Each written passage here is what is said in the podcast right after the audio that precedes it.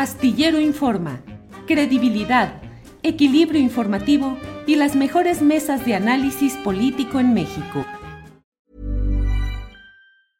It's that time of the year. Your vacation is coming up. You can already hear the beach waves, feel the warm breeze, relax and think about work. You really, really want it all to work out while you're away. Monday.com gives you and the team that peace of mind. When all work is on one platform and everyone's in sync, things just flow wherever you are. Tap the banner to go to Monday.com. Hey, it's Ryan Reynolds, and I'm here with Keith, co star of my upcoming film, If, only in theaters, May 17th. Do you want to tell people the big news? All right, I'll do it. Sign up now and you'll get unlimited for $15 a month in six months of Paramount Plus Essential Plan on us. Mintmobile.com slash switch. Upfront payment of $45 equivalent to $15 per month. Unlimited over 40 gigabytes per month. Face lower speeds. Videos at 480p. Active Mint customers by 531.24 get six months of Paramount Plus Essential Plan. Auto renews after six months. Offer ends May 31st, 2024. Separate Paramount Plus registration required. Terms and conditions apply if rated PG. Arnoldo Cuellar, buenas tardes. Hola Julio, ¿qué tal? Muy buenas tardes. Temoris, muy buenas tardes. Gracias, hola, hola. Temoris Greco. Adelante, Ar buenas tardes, Temoris. Julio, Julio, Arnoldo, Arnoldo, ¿qué tal? Y, y Arturo, ¿dónde, ¿dónde, se nos perdió? ¿Viene, viene corriendo, volando? ¿Cómo, cómo, que se anda trabando la compu de Arturo, pero ya está puesto, pero no ha logrado instalarse. Como que hoy ha habido muchos problemas de internet en la Ciudad de México, según, me, según hemos Nada estado más. viendo. Nada más, no, no, no, no más en la Ciudad de México. Pero bueno, pues bienvenidos y esperamos ahorita que seguramente se, se, instala ya de volada. Está instalando su cámara oscura, ese que es muy sofisticado. Sí, su cámara oscura. es que trabaja un chorro el, el vato este del Arturo Rodríguez, de veras, ¿eh? ¿Y tu, y tu, y tu, tu, y tu cámara blanca angelical, Santo Padre? Es una ventana aquí que me da la luz muy bien. Es, es mi ángulo más favorable. Si... ¿qué, perdón, perdón, Arnoldo. No, felicitar a Temoris por el documental que presentó ah. ayer en Canal 22 sobre bueno, pues el tema este lamentable de, del asesinato de periodistas. ¿no? Ahí que no tuve ya. oportunidad de verlo, pero espero que se repita porque sí fue muy temprano. Fíjate, Temoris, es la cortesía del centro del país. No ha visto, pero ya te está felicitando. Imagínate como... ya cuando lo vea. Doblemente. No, no, pues ahora, ahora tiene que verlo. Sí, ahora sí, sí, tengo, emplazado. Arnoldo. Tengo ganas de verlo. Sí.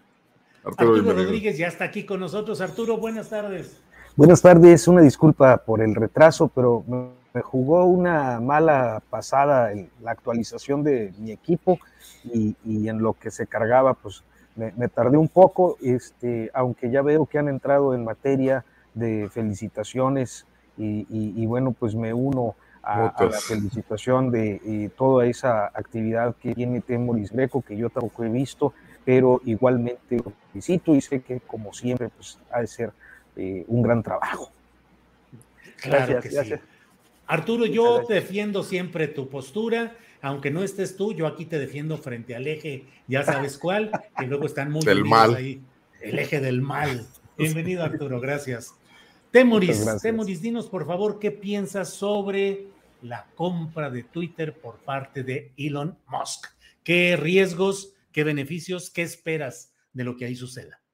Creo que, creo que to toda, todavía es, todavía no ha dicho suficiente, ¿no? Él, o sea, él, él ha esbozado algunas ideas, eh, dice que él es un absolutista de la libertad de expresión, es la, la forma en que él se autodescribe, y quién sabe qué significará eso, eh, porque también dijo que, por ejemplo, que no se vale gritar fuego, fuego en un, en un teatro lleno. Entonces, exactamente qué, a qué se refieren no lo sabemos. Parece que hay gente en el Partido Republicano y entre la gente, de, entre los, los, fans de Donald Trump, que creen que, eh, que eso es bueno, que Elon Musk va a, a beneficiar las, las, las, posturas de la derecha, o más bien diría extrema derecha estadounidense en esta red eh, Trump ten, tendrá que pensárselo porque él ya invirtió muchísimo dinero en eh, crear su propia red después de, de, de su expulsión de, de Twitter y, y de, otras redes. Él creó Truth Social, en donde la gente lo que, lo que emite no son tweets, sino truths, o sea, verdades, ¿no? Según que son realmente las verdades que le gustan o, o, o en, la, o en la, la visión de, Donald Trump. Dijo una cosa que es bastante, que yo no creo que se llegue a hacer en realidad, pero que, pero, pero que sería buenísimo, que es acabar con los bots, o sea, con los usuarios falsos y estos eh, usuarios manejados por, eh, desde sistemas de, software que, que, permite que una sola persona controle un montón de esos eh, bots y que se usan para enrarecer, para intoxicar la conversación en Twitter, que él dice que va a acabar con eso, acabaría con los negocios de muchos que cobran millonadas con sus granjas de bots para que, y, muchas de esas millonadas de hecho provienen de nuestros impuestos, se usan en campañas electorales y de otro tipo, y en realidad pues son vividores que eh, se dedican a sabotearnos a las personas, a, los seres humanos, que sí usamos estas redes sociales de una, de, una forma personal y no eh, como, como una forma de falsificar las, eh, las conversaciones. yo igual eh, Elon, Musk es este, pues es un tipo controversial, es un tipo eh, absolutamente centrado en sí mismo, en, su ego. Entonces, ¿quién, ¿quién, sabe qué es lo que pasará al final? Y quién sabe si no provocará un desastre financiero, si al final causa que los, los usuarios se vayan del Twitter, ¿no? Entonces, eh. es, es, es, es, lo que, es lo que tenemos que ver. Gracias, Temoris. Arnoldo Cuellar, ¿qué esperas de este cambio en Twitter con la propiedad ya definitoria del multimillonario máximo del mundo, Elon Musk? Pues mira, bueno, primero ubiquemos que Twitter es, ha fracasado en el tema de ser negocio. Es un gran éxito en, en, su influencia, en el espacio que ocupa en el debate público, en, la inclusión de, en esta posibilidad de interactuar entre personas influyentes, importantes o, con poder político y ciudadanos comunes y corrientes, pero que no ha logrado ese, ese paso a la monetización, que en parte puede explicar este tema de su venta. Y, y, Musk es exitoso en cuanto al tema de acumular dinero de diversas maneras, ¿no? Entonces, eh, ahí hay una cuestión que, que, sí está digna de analizarse, porque puede que lo vuelva negocio, pero lo, lo fracture y lo quiebre como el espacio de debate público que es. Todo lo que depende de un solo individuo empieza a fallar por donde quiera que se le vea. Llámese una dictadura, llámese la 4T o llámese Twitter, ¿no? Eh, no soy tan optimista de que este cambio pueda ser para bien, independientemente de que Twitter tenga muchísimos problemas con el tema de cómo controla sus contenidos, eh, sus mecanismos de, de, control de la conversación son muy deficientes. Estas intervenciones abruptas que ha tenido para censurar a políticos han sido como un poco desesperadas porque en realidad no, no tiene normas de, ¿cómo le llaman? de regulación, que funcionen bien. Hay, hay, personas que se dedican a hostigar profesionalmente a otros, ni siquiera a personajes con poder, sino a, sino a ciudadanos, y eso no está regulado. Cuando tú te quejas en Twitter de algo abusivo, esa burocracia es, es increíble, no responde, no hay manera, te dicen a menudo que no, que no, que no pueden intervenir, se escudan en el tema de la libertad de expresión, pero no obstante eso funciona ha venido funcionando y ya ha generado un espacio muy importante de interacción. Eh, ¿Cómo puede modificarse eso? Lo, desconozco, pero yo también observo, he leído perfiles de, Elon Musk y creo que es un individuo idiosincrático que de repente se levanta con un pensamiento, que no está bien definida su ideología, nadie acaba de entenderla. Evidentemente, su ideología es la acumulación de capital, ¿no? Yo creo que cuando tienes, cuando eres el hombre más rico del mundo, lo has logrado en pocos años, estás pensando en una sola cosa, ¿no? Me acuerdo de aquella famosa frase de la película Casablanca, cuando el asesor de, del personaje central, el, que hace, este, ya, estoy como en el post-COVID de Carolina, pero de Orson Welles, dice, le, dice al entrevistador, mire, hacer dinero es lo más fácil del mundo si usted solo se dedica a eso, ¿no? Pues, Entonces, eh, pero también, ya para terminar, recordemos que esto es la cosa más volátil del mundo, que en Internet mañana frente a la quiebra de un espacio, de una herramienta, puede surgir otra, que a la vuelta de muy poco tiempo puede dejar a la otra y los 44 mil millones de pesos que va a pagar por él, en nada, ¿no? Dólares, dólares, sí, en nada. Perfecto. Bien, Arnoldo, gracias. El tema de Twitter y su nuevo dueño, Arturo Rodríguez, por favor, tu opinión. Pues mira, yo creo que a veces eh, causa cierto ruido que un inversionista, y pues sobre todo de, la dimensión eh, de capital que tiene Elon Musk, tenga algún cierto rechazo como se ha expresado ampliamente en diferentes ámbitos. Yo creo y parto de una idea que es eh, que a final de cuentas todas las redes sociales eh, o la mayoría de las redes sociales con mayor influencia tienen un pues eh, tienen un interés capitalista ¿no? ¿no? No, estamos frente a ejercicios de democracia y de participación ciudadana y sino eh, pues a redes que pertenecen a corporaciones y que si bien pues llevan ya bastante tiempo eh, siendo parte de nuestra realidad y de nuestras vidas, eh, creo que es un tiempo breve en perspectiva histórica para lograr tener una normatividad o una serie de leyes legales que nos permitan eh, acotar las libertades que deben ser acotadas y garantizar las libertades que deben ser garantizadas. A final de cuentas, eh, las redes sociales eh, pues han tenido este empuje y esta forma en la que se han metido en, nuestras vidas en, estas décadas o en, esta, en estos 15 años aproximadamente.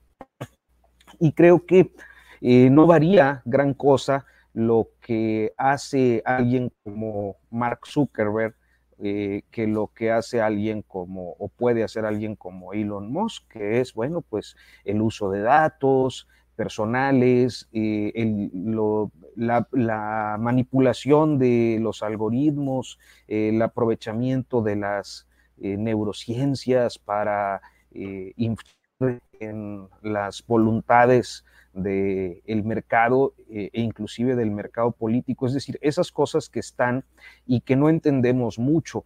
Yo creo que tenemos debates muy, muy acalorados eh, en manos de expertos que no necesariamente nos clarifican eh, la dimensión de las problemáticas que se están planteando.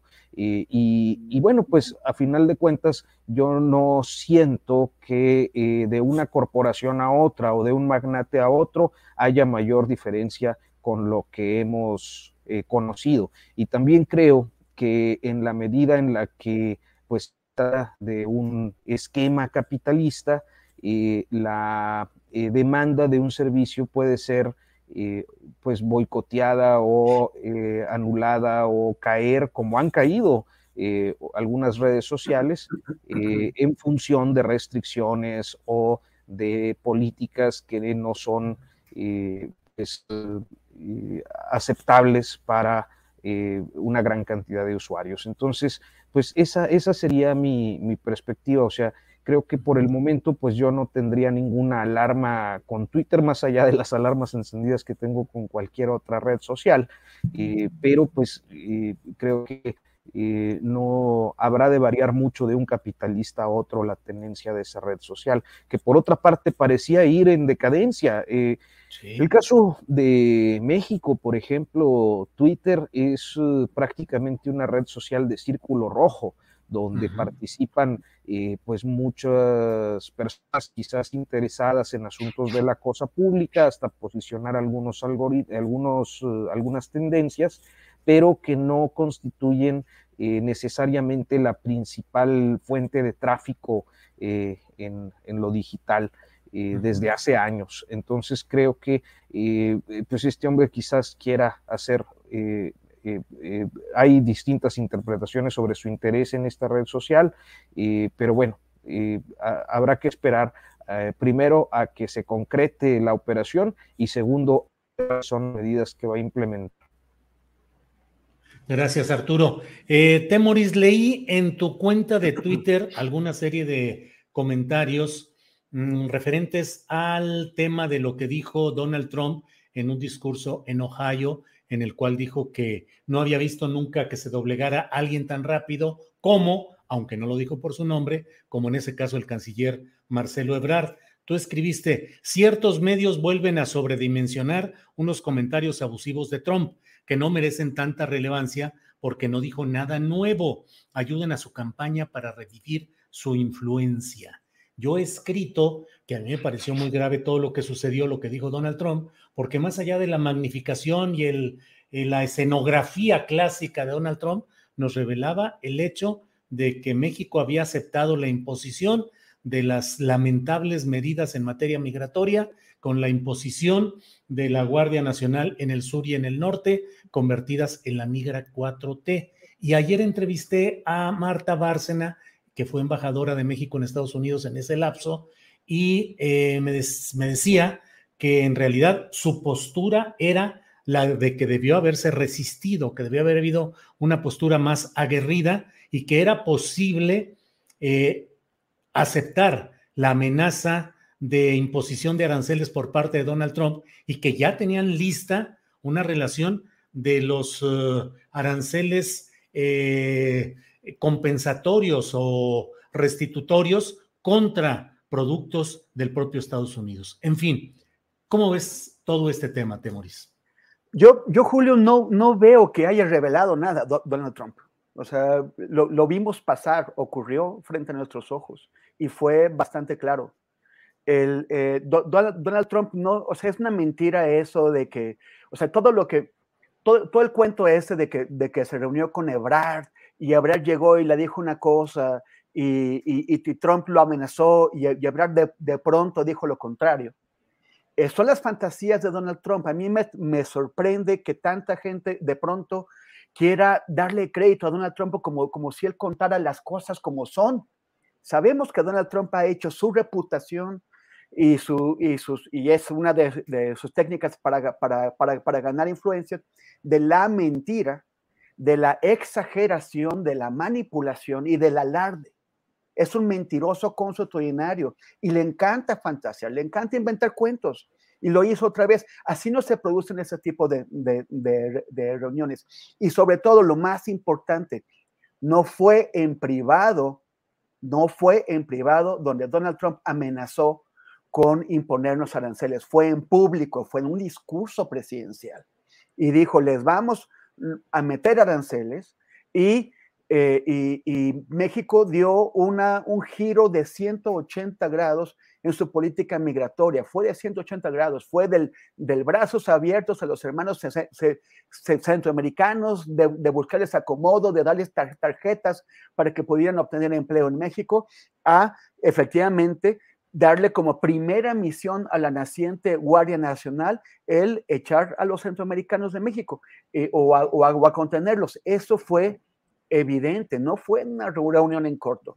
Ahora, eh, no pude verla, no, no, tuve tiempo de ver la entrevista que le hiciste a la, embajadora Bárcena, pero sí vi, pero sí leí tu columna de hoy con, unas, con unos extractos de lo, que, de lo que ella dijo. Y la verdad, yo no la entiendo o sea, yo no, entiendo a la embajadora con todo el respeto que me merece, no la entiendo. Ella dice que es más aguerrida, que este, él hubiera dicho, vámonos a la imposición de aranceles y elevarle los costos a Trump. Yo no sé de qué habla la embajadora Bar Barcena cuando dice elevarle los costos de qué.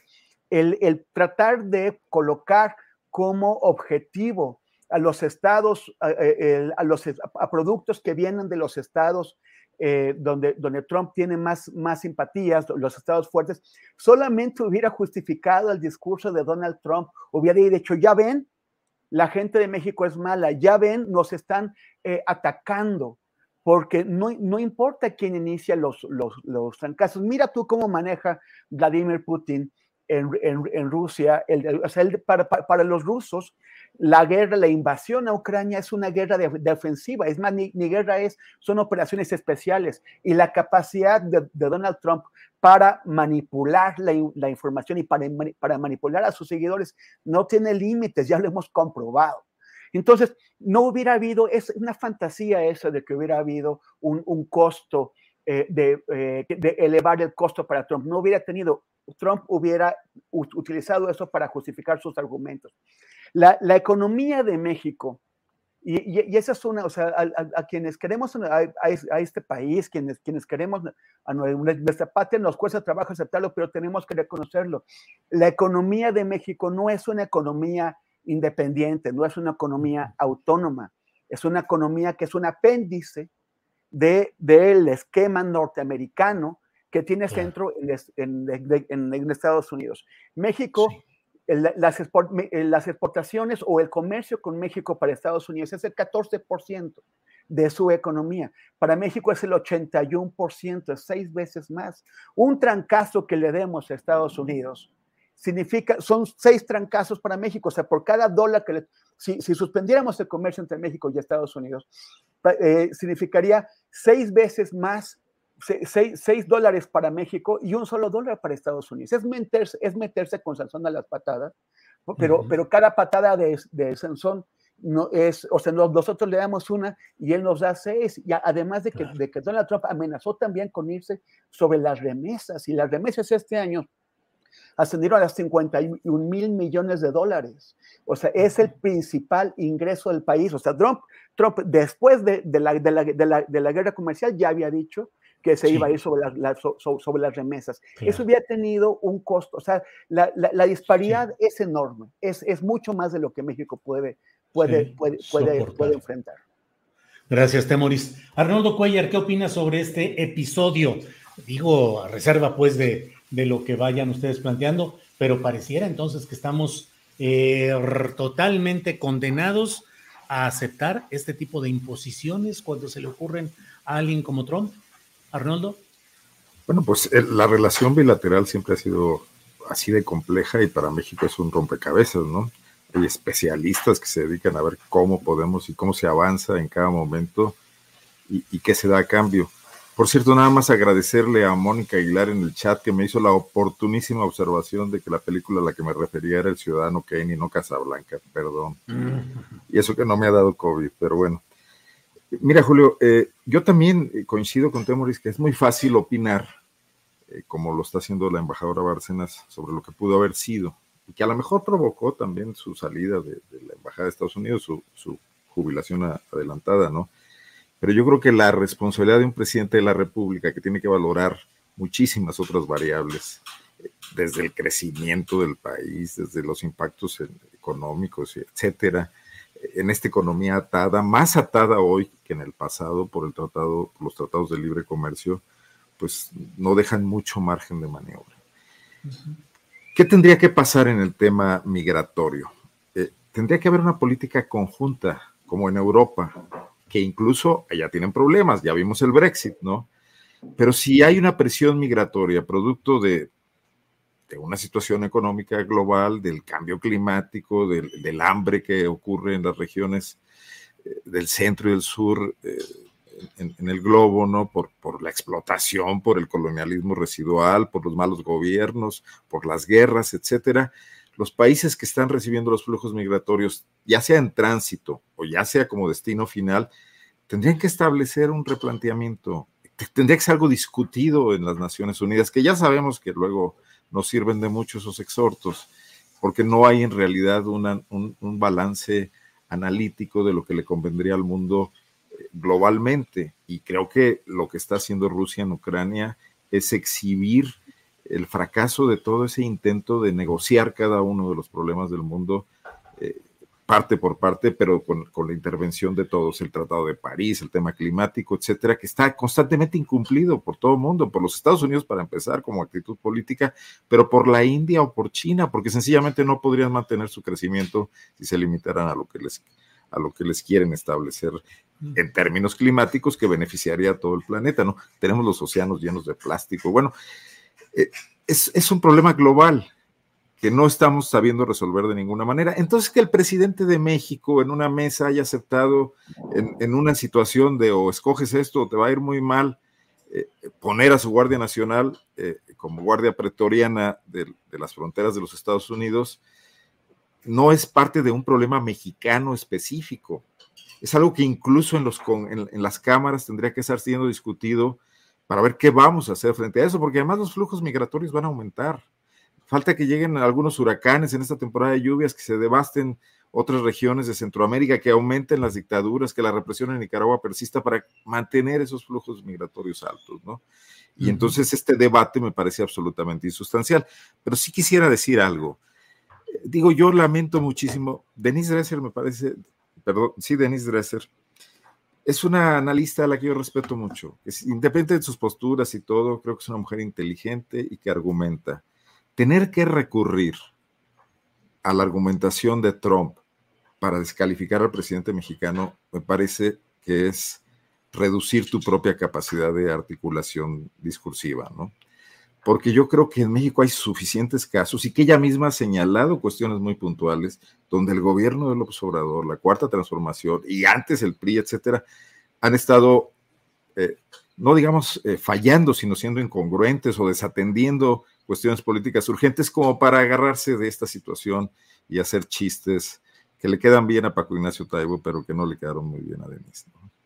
Gracias, Arnoldo. Eh, Arturo, bueno, está el tema de eh, Donald Trump y Ebrard y lo que dijo, pero ahorita ya Arnoldo Cuellar pone un tema muy polémico y muy importante, las palabras de Denise Dresser, lo que escribió, y la respuesta del presidente de la República hoy mismo en la mañanera. ¿Qué opinas, Arturo? Bueno, yo, yo eh, en principio me, me gusta la idea, no muy eh, viable en estos tiempos de analizar las cosas eh, en la situación concreta, eh, más allá de las preferencias políticas que tiene la gente, es que todo se, se vuelve pro y anti presidente o pro y anti 4T o pro y anti gobierno.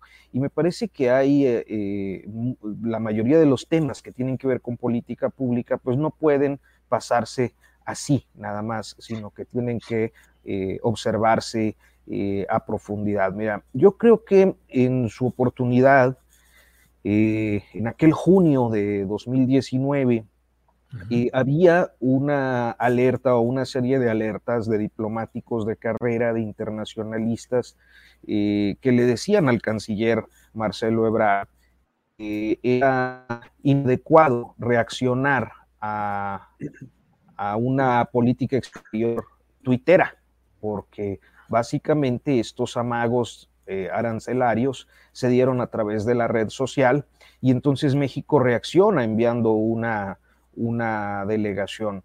es decir, no era una amenaza que eh, estuviera dentro de los cauces diplomáticos y por lo tanto implicaciones de derecho muy limitadas.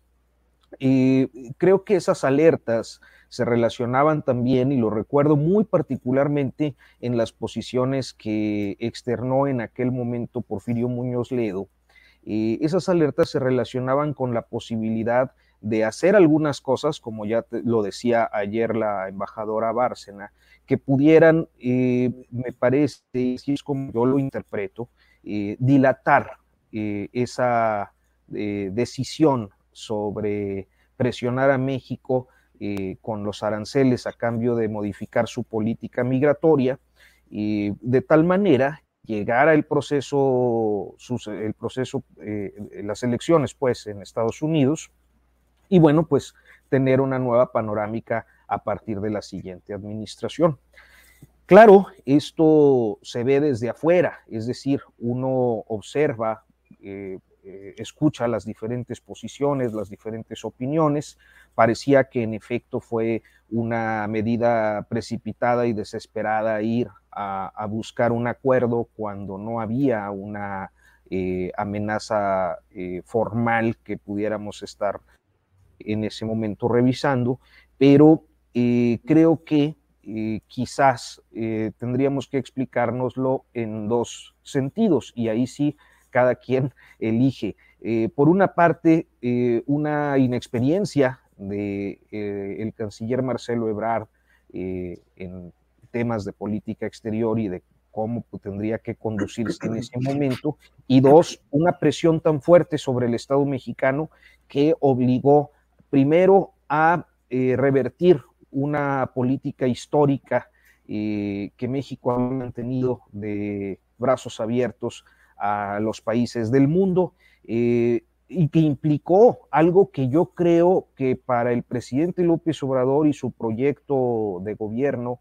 pues fue algo indeseable, como lo es el hecho de haber tenido que distraer a la entonces recientemente creada Guardia Nacional eh, en la vigilancia de la frontera sur eh, para eh, cumplir con el acuerdo que había alcanzado Ebrard en Washington, en lugar de que esta Guardia Nacional pues se abocara a lo que en aquellos días, y me remito a este informe de los 100 días que había dado el presidente en aquel tiempo, pues existía la, el compromiso, inclusive la definición discursiva del presidente de que eh, del éxito de la Guardia Nacional dependía el éxito de la 4T. Entonces, distraer esa política tan importante para él, para el país, para, para su gobierno, para su legado en el tema migratorio, creo que nos habla de la dimensión de las presiones que quizás no estaban en el, en el, en, el ámbito público. Eh, a final de cuentas, lo que vimos el fin de semana con Donald Trump, pues es a Donald Trump, Donald Trump, ¿no?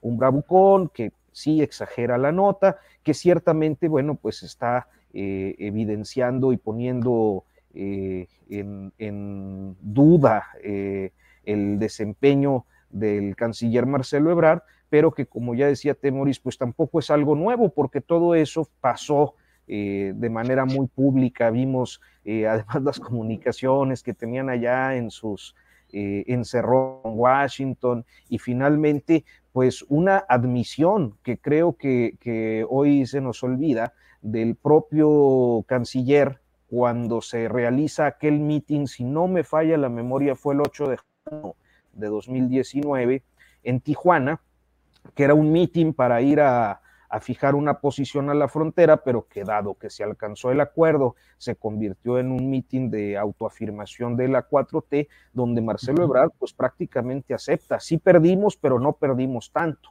y creo que a final de cuentas, pues es eh, la conclusión que entonces como hoy eh, eh, tenemos de ese episodio. Hey, it's Ryan Reynolds, and I'm here with Keith, co star of my upcoming film, If, only in theaters, May 17th. Do you want to tell people the big news? All right, I'll do it. Sign up now and you'll get unlimited for $15 a month in six months of Paramount Plus Essential Plan on us. Mintmobile.com slash switch. Upfront payment of $45 equivalent to $15 per month. Unlimited over 40 gigabytes per month. Face lower speeds. Videos at 480p. Active Mint customers by 531.24 get six months of Paramount Plus Essential Plan. Auto renews after six months. Offer ends May 31st, 2024. Separate Paramount Plus registration required. Terms and conditions apply if rated PG. Millions of people have lost weight with personalized plans from Noom. Like Evan, who can't stand salads and still lost 50 pounds. Salads generally for most people are the easy button, right? For me, that wasn't an option.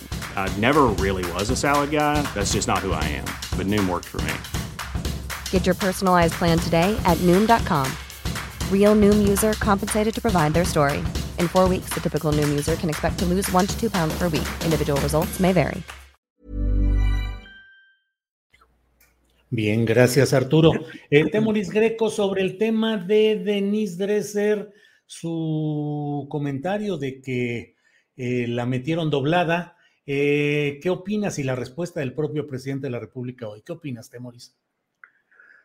Pues em, no, no sé. O sea, Denise, Dresser suele, suele, tener opiniones muy, muy, muy polémicas, pero no con ese lenguaje. ¿no?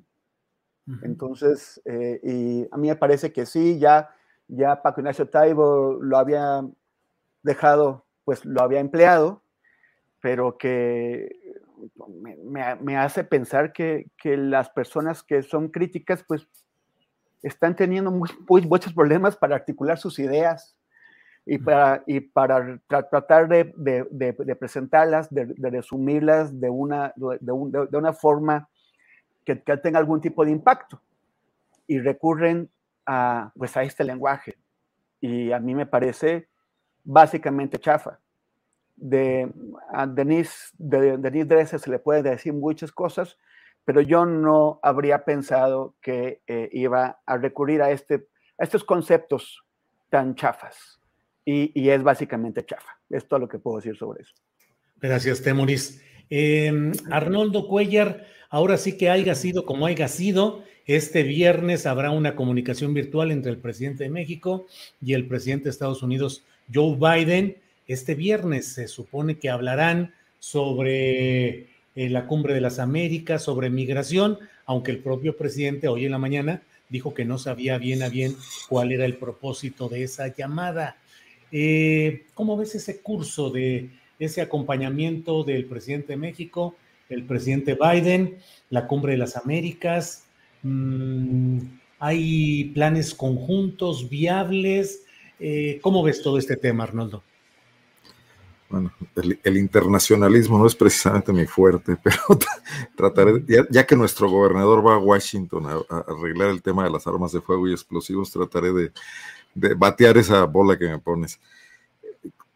Comento rápidamente que hace un momento cerré diciendo que lo que en Taibo no se veía tan mal en Denis. Sí, yo, bueno, corrijo, creo que tampoco, tampoco debo justificar lo que hizo Taibo, nada más para no dejar eso. Y recordar que en su momento fue fuertemente criticado por ese tipo de expresiones, por abonar el discurso de odio, etcétera. Entonces, eh, sí creo que la 4T está logrando el efecto de contagiar también a sus críticos o de hacerlos incurrir en provocaciones bueno, el propio presidente, eh, eh, ante esta situación de desesperación, de que por más que intentan diversos discursos, no logran eh, abollar, bueno, pues la popularidad, etcétera, la aceptación del presidente, quizás porque están fallando lo sustancial, que es no pensar en López Obrador, sino pensar en lo que la ciudadanía quiere ver de aquí al futuro, ¿no?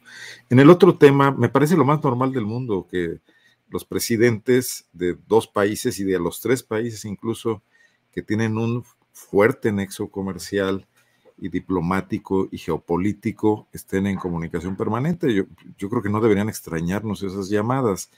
Eh, también sería deseable que, hubiera una cuestión de conocimiento público de lo que ahí se trata. Eh, los temas globales están, están muy candentes como para eh, no poder, no hablar sobre ellos en regiones como estas que tienen, las inflaciones están muy, muy conectadas, la inflación norteamericana no, no cede y, bueno, la respuesta debe ser en conjunto, por eso se integró la economía de América del Norte, para que, para que ya no pasaran estas, incluso las asimetrías que subsisten no fueran tan perjudiciales, sobre todo para los, los socios más débiles. Eh, no, no tengo idea, pero no tengo idea de qué puedan tratar, de qué puedan tratar en la parte que se pueda conocer y en la parte que no se pueda conocer.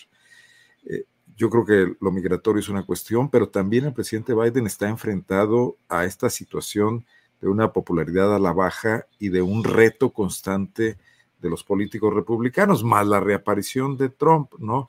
Que, que me imagino que está impactando en algunas de sus políticas públicas. Hay cosas que no van a pasar definitivamente eh, el filtro legislativo en muchos temas y, otras están muy comprometidas, pero además está el otro tema que aquí hemos tocado algunas veces de la cuestión eh, sindical. Los sindicatos norteamericanos que, cuyos agremiados se habían sumado a las huestes de Trump en su desesperación, de alguna manera recompusieron cosas y regresaron a apoyar a los demócratas, tampoco masivamente, tampoco. Por ejemplo, me llama mucho la atención que se hable del triunfo de Macron en Francia como algo casi milagroso cuando la ventaja fue definitiva. Ya quisiera Biden haber tenido una ventaja como la que tuvo Macron, independientemente del crecimiento de la ultraderecha. Eh, eh, que al final cuentas en una elección de segunda ronda nunca es tan real, porque ahí se polariza definitivamente la situación, ¿no? Entonces, me imagino que serán temas de política interior norteamericana que tienen repercusiones eh, eh, internacionales o que algunas de sus causas pueden estar en temas internacionales. Recordemos que está esta situación de la frontera, lo del gobernador tejano, y esta, esta, este, este, ¿cómo le podríamos llamar? Esta centrifugación política que ha ocurrido con estos gobernadores que fueron directamente a arreglar o a tratar de arreglar, o por lo menos hacer como que arreglaban algunos temas con Abbott, el gobernador tejano, ¿no? Que es republicano y que quiere ser candidato presidencial además, ¿no? Entonces, ¿qué le duele a Mr. Biden en este momento de todo eso? Son muchas cuestiones. Como para que yo me ponga a adivinar desde el cerro del cubilete, como dice mi buen Temoris. Arnoldo, muchas gracias. Eh, Arturo Rodríguez, eh, pues el caso lamentable, doloroso de esta joven Devani, eh, pues ha puesto sobre la mesa nuevamente la discusión acerca de la ineficacia de las políticas y los políticos de todos los niveles para enfrentar este grave, esta grave crisis nacional de agresiones a las mujeres. En particular, en Nuevo León, pues eh, hubo de todo, de quienes denuncian la política tiktokera, las apariencias, el manejo mediático de la pareja cogobernante de Samuel y Mariana, y por otra quienes ensalzaron el hecho de que dieron la cara en una reunión masiva, que enfrentaron a, a críticos y a manifestantes. ¿Cómo ves el desenvolvimiento de lo que ha sucedido en Nuevo León con el caso de Evani, pero particularmente en cuanto a la efectividad o no de los políticos que hoy gobiernan estados como Nuevo León? Arturo. Me hice, me hice bien güey con lo de Denise Dresser, pero no fue adrede, sino que sentí que ya me estaba extendiendo mucho. A ver, este, adelante. Yo sí lo, yo sí lo noté. Sí, no quisimos decírtelo porque dijimos, no, hay que ser generosos con el compañero. ¿eh? Adelante. No, no mira, yo, o sea, creo que es un, un, exabrupto inastable en cualquier caso y es una expresión además muy, eh, no sé, despreciable vulgar. Eh, creo que es innecesario cuando se ejerce eh, el periodismo de opinión recurrir a ese tipo de expresiones para eh, pues calificar un hecho de la vida pública. Yo creo que muchas veces cuando uno ve ciertos desastres o ciertas declaraciones o ciertas expresiones y vienen a mi mente casos como el de Gabriel Cuadri, pues uno sí quisiera poder salir este, echando mentadas o yo qué sé, pero, pero creo que es innecesario porque eh, la discusión pública, eh, los asuntos de la cosa pública, pues son de primera importancia y son relevantísimos y ameritan una seriedad eh, y una responsabilidad que creo que todos debemos contribuir a sostener. Por otra parte, y precisamente en extensión a este último comentario, Creo que en diferentes zonas del país hemos visto la proliferación, la expansión, la extensión de esta chabacanería política que aprovecha precisamente, iniciábamos hablando de las redes sociales, aprovecha las emociones eh, y las eh, canaliza y las eh, usa con eficacia a través de estas plataformas de manera que logra posicionamientos electorales que eh, se dan no por la confianza en la posibilidad de resolver las gravísimas problemáticas sino por eh, simpatía, por eh, tener algún punto de coincidencia, inclusive los desplantes machistas, en la frivolidad, que se en el culto a la personalidad eh, y eso naturalmente pues tiene luego consecuencias, consecuencias porque gente con muy pocas aptitudes para el servicio público termina al frente de grandes responsabilidades y en el caso que nos ocupa pues nada más y nada menos que de uno de los estados económicamente más importantes para este país como lo es el estado de Nuevo León en el que eh, pues sí hay un fenómeno de violencia y particularmente como lo hemos visto en estas semanas de violencia contra las mujeres que eh, hasta este momento no parece tener una eh, pues confronta o una respuesta para decirlo mejor con las políticas públicas que se han implementado por parte del gobierno de Samuel García, en el que vemos actos de tremenda irresponsabilidad de una falta de respeto inclusive para eh, las fuerzas del orden, eh, este pase de revista o este mensaje o no sé qué cosa de la primera dama en el estado de Nuevo León a, policías eh, donde vemos esta frivolidad en un momento muy trágico que tenía conmovida no solo a la sociedad nuevo-leonesa, sino a todo el país con la búsqueda de, de la joven Devani este, y él pues mostrando ahí sus rutinas de ejercicios, la aparición de otras víctimas de violencia mientras se realizaba esta búsqueda y naturalmente la reactivación de un reclamo generalizado eh, en amplias zonas del país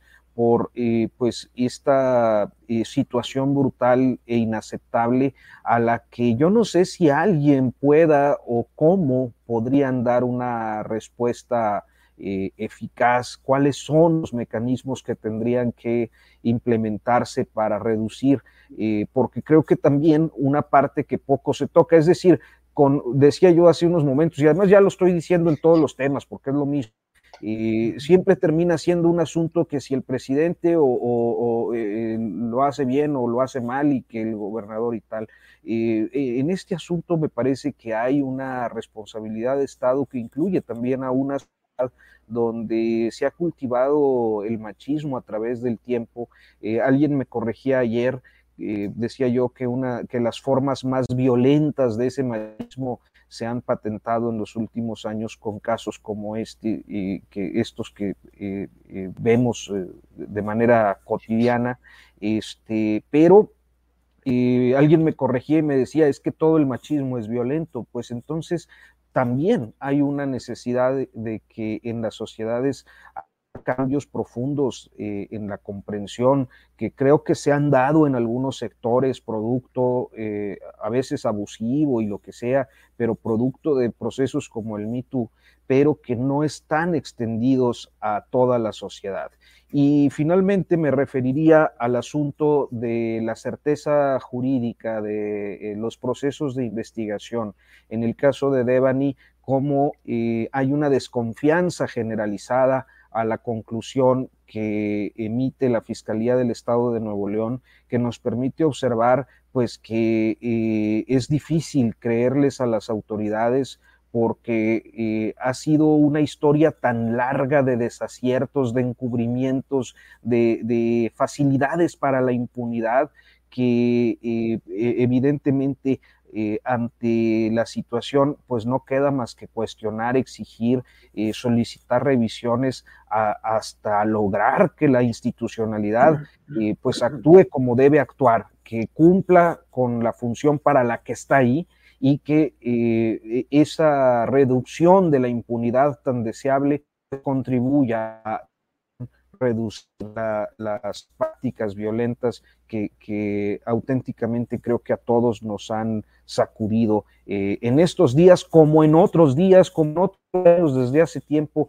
por pues la dimensión que tiene ya este fenómeno violento. Gracias, Arturo. Eh, aprovechando que tú dijiste que te habías hecho medio mu, medio güey para contestar esto de Denise. También hay quienes me están diciendo, bueno, ¿y dónde están las palabras del presidente? Entonces les ruego que me permitan un minutito para poner este video en el cual vemos la referencia que hoy hizo el presidente sobre este tema y volvemos para los eh, eh, postres que luego eh, se pone sabrosito todo ese movimiento. Regresamos en un minutito. Por favor, Andrés, vamos poniendo este video. Ayer la señora Denise Dresser. Eso sí, ponlo, porque está interesante para que vean el nivel.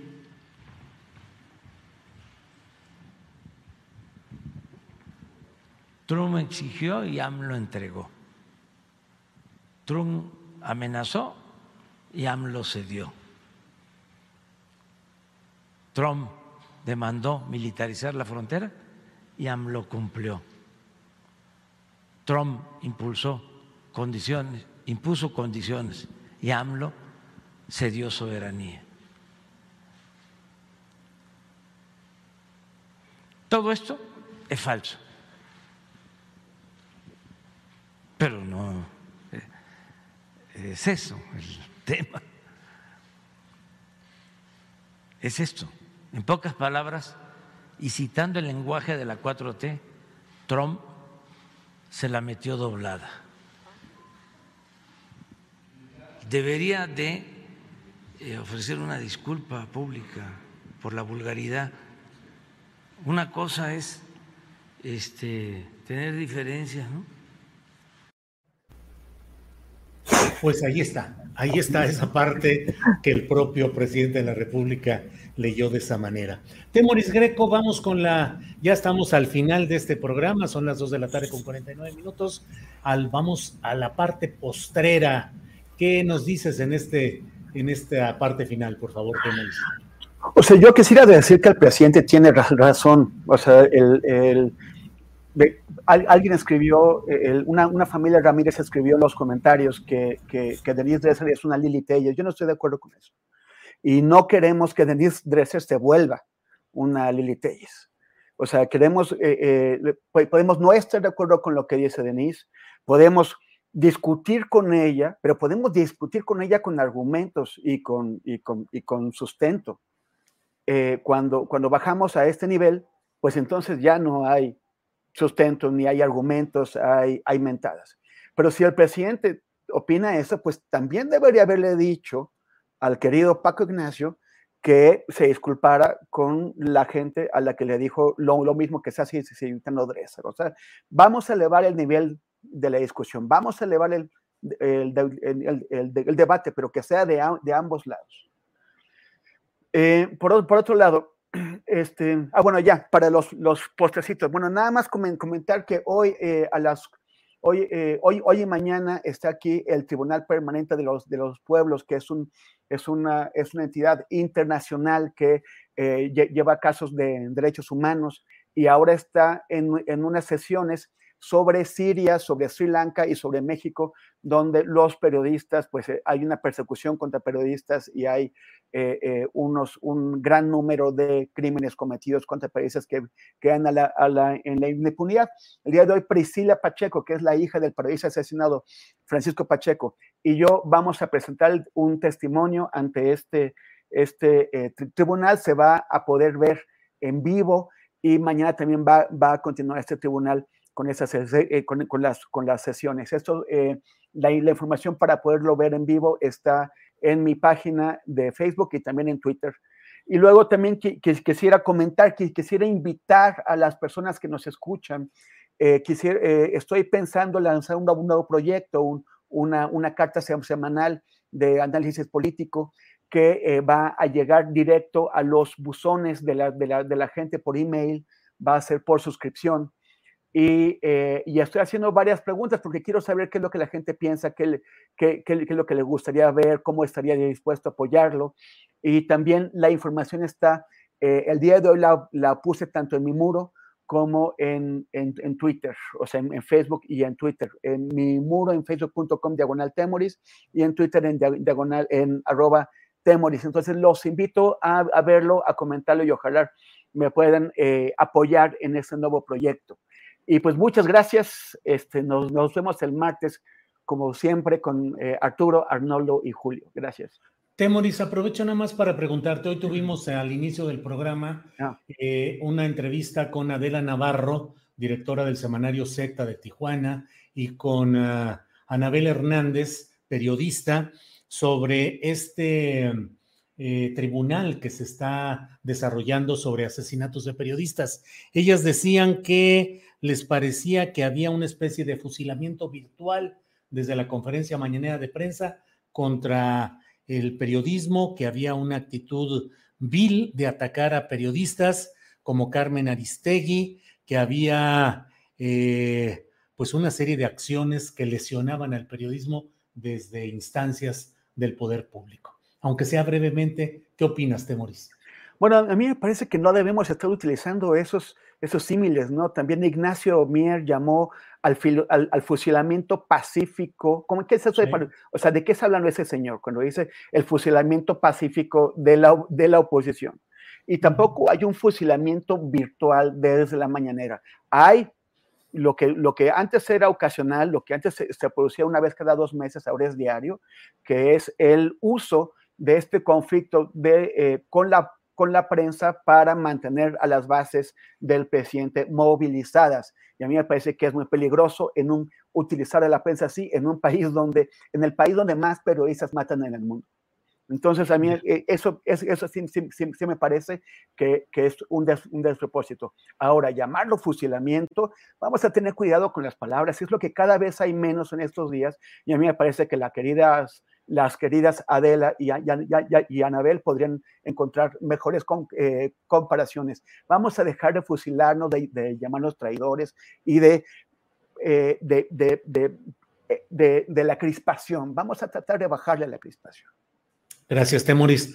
Arnoldo, a los postres, lo que usted diga, por favor. Bueno, eh, coincido con Temoris en el sentido de que los periodistas tenemos que aguantar vara, porque además lo que pedimos es eso. O sea, pedimos que cuando nosotros hacemos una crítica a un político, el político se aguante, que responda con hechos en todo caso. Yo le decía alguna vez en algún debate a un político, es que si yo digo que tú eres ineficiente, tu respuesta debe ser ser eficiente y me callas la boca, ¿no? Si yo digo que en tal cosa no está funcionando y tú haces que funcione, ganan todos, ganas tú, me desmientes a mí y gana la gente que recibe el beneficio de la acción de gobierno, etcétera. Porque además ellos tienen el presupuesto público y pueden hacer cosas, ¿no? Entonces, si hoy tenemos un presidente que considera que debe contestarle a los periodistas, los periodistas no podemos quejarnos, tirarnos al piso y decir, este, el presidente me está fusilando y perdiendo mi credibilidad y algún chairo me va un día en la calle a, hacer algo, ¿no? Tendríamos que demostrarle al presidente que lo que estamos diciendo es cierto, que sus políticas no están funcionando y encontrar datos duros que, que, además deben de sobrar y hacer periodismo de investigación y ir más a fondo, aunque nos todos los días delata, ¿no? Pues que responda lo que quiera, y, que nosotros tengamos el derecho a poder hablar y decir. Me parece eso mejor a cuando el director de un medio de comunicación te pedía que no tocaras un tema, a la autocensura, que en este país hemos vivido constantemente con eso, ¿no? Eh, bueno, y dicho esto, también quisiera comentar con respecto a lo de Samuel, lo de Nuevo León, que estamos invadidos de estos políticos, Julio, eh, ya no solamente es lo tiktokero, es el afán de popularidad. Pero creo que también el presidente López Obrador, cuando responde con estas encuestas mundiales que lo sitúan en segundo lugar, recurre un poco a lo mismo. Y también los políticos panistas, el gobernador de Guanajuato, etcétera, están preocupados por la popularidad, no por hacer bien las cosas. Y eso está generando un, problema grave de gobernanza en todos los estados del país, ¿no? Eh, eh, por ejemplo, Samuel eh, García tendría que sentarse a estudiar en qué consiste la violencia feminicida. Debe haber espléndidos académicos en Nuevo León que se lo puedan explicar. ¿Qué ha cambiado? ¿Qué ejemplos hay de otras ciudades? ¿Qué pasó en Ciudad Juárez? ¿Qué, está ocurriendo en las entrañas de esa sociedad? Y cómo ciertos programas de gobierno, con algunas modificaciones pequeñas o grandes, radicales, pueden tratar de influir en que esas situaciones no, no prevalezcan o disminuyan, ¿no? Pero igual cuando el presidente López Obrador se refiere al movimiento feminista con estos clichés de género, cuando dice que las mujeres deben de cuidar a los ancianos, las hermanas en las familias y, establece esos, esos parámetros, este, también tendrían que muchas excelentes eh, vanguardistas feministas de la 4T, que hoy ocupan espacios eh, en las cámaras, etcétera, poderle explicar al presidente que ese discurso no está bien, que tiene que aprender, que tiene que eh, entender qué es lo que está cambiando en el mundo, en la conceptualización de los problemas para poder atenderlos, ¿no? Pero no vemos eso. Vemos que únicamente responden a ese tipo de críticas buscando la popularidad y así no se va a solucionar ni uno solo de los problemas que tenemos. ¿no? Gracias, Arnoldo. Gracias. Eh, Arturo Rodríguez, te toca cerrar esta mesa y aportarnos tu comentario final, por favor, Arturo. Sí, pues es que ahora como que a todo mundo le duele que le den un rasponcillo, que te suelten ahí este, comentarios unas horas en, el Twitter, ¿no? Eh, pues a veces sí siente, se siente feo, sobre todo cuando ya le entran al ámbito de la vida privada pero pues bueno, son, son, son gajes del, oficio. Eh, un oficio que desafortunadamente se ha visto manchado eh, también por las conductas perniciosas de algunos actores eh, y actrices dentro de, pues esta, esta noble profesión que más que ejercerla se han dedicado a otro. Lo mismo que a la construcción de un perfil público personal con determinadas características que tiene naturalmente sus beneficios, como al servicio de intereses factosos o de grupos de interés creado o de grupos políticos o económicos, para ser más claro, de políticos y empresarios.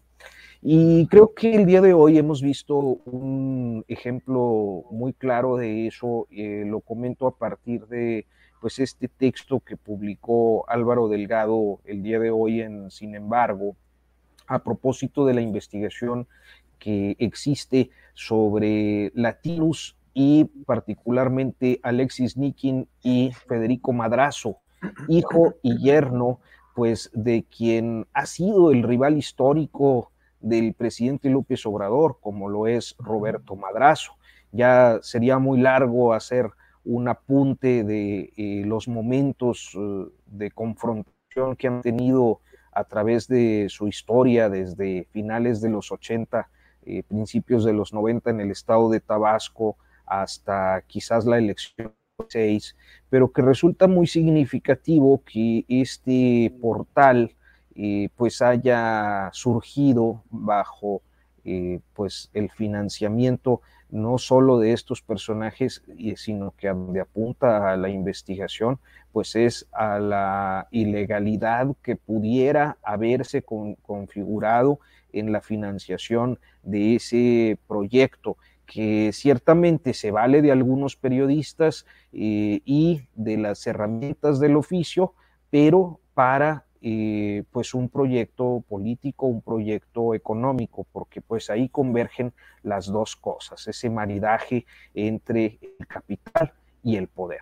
Entonces, eh, pues yo quiero el postrecito, eh, aprovecharlo para poner el ojo también en eso, porque a final de cuentas no, creo que no es válido reivindicar la libertad de expresión y blandirla como un argumento para la impunidad cuando hay eh, pues irregularidades que además eh, Molly ya, ella también se enoja. Sí, también participa, sí, que con, el uso, con el uso del, periodismo con, con, fines poco, poco nobles, este, y eh, que en ese caso de Latinos se materializan con mucha claridad. entonces, bueno, ya saludó, este, ya saludó y expresó su indignación tanto como yo eh, la necesidad de que se eh, establezcan las diferencias entre los que hacemos periodismo y los que no. Muy bien. Perfecto, pues qué bueno que tuvimos además la participación de una voz eh, activa ahí de, con, Arturo. Se llama Molly, es Molly, que es el diminutivo, volteó de inmediato, es el diminutivo de molestia. Ah, ese es diminutivo de molestia, órale. Bueno, Temoris Greco, gracias, buenas tardes. gracias, y solamente para, quien, para, para, quienes quieran saber de lo, que, de lo que se habla en su momento, está es el tercer post de mi muro en Facebook y también está en Twitter y tiene la etiqueta Caravanserai. Entonces, eh, para, que, para que por favor lo cheque. Gracias, amigos y amigas, y todos, y nos vemos el, el próximo martes. Gracias, hasta luego. Arnoldo Cuellar, gracias, buenas tardes. Gracias, Julio. Yo ya le di mi like, Temoris, y ya te dije que un dólar al mes se me hace muy razonable. Saludos, Arturo.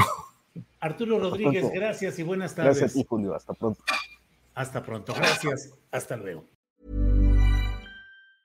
Hi, I'm Daniel, founder of Pretty Litter. Did you know cats tend to hide symptoms of sickness and pain? I learned this the hard way after losing my cat, Gingy. So I created Pretty Litter, a health monitoring litter that helps detect early signs of illness by changing colors, saving you money and potentially your cat's life. Pretty Litter is veterinarian developed, and it's the easiest way to keep tabs on your fur baby's health right at home. Go to prettylitter.com and use code ACAST for 20% off your first order and a free cat toy. Terms and conditions apply. See site for details. ¿Te preocupas por tu familia? Entonces, ¿por qué darles solo huevos ordinarios cuando pueden disfrutar de lo mejor? Eggland's Best, los únicos huevos con ese delicioso sabor fresco de granja, además de la mejor nutrición, como 6 veces más vitamina D, 10 veces más vitamina E y 25% menos de grasa saturada que los huevos regulares, además de muchos otros nutrientes importantes. Así que, dales los mejores huevos. Eggland's Best, mejor sabor, mejor nutrición, mejores huevos. Para que te enteres del próximo noticiero, suscríbete y dale follow en Apple, Spotify, Amazon Music, Google o donde sea que escuches podcast. Te invitamos a visitar nuestra página julioastillero.com.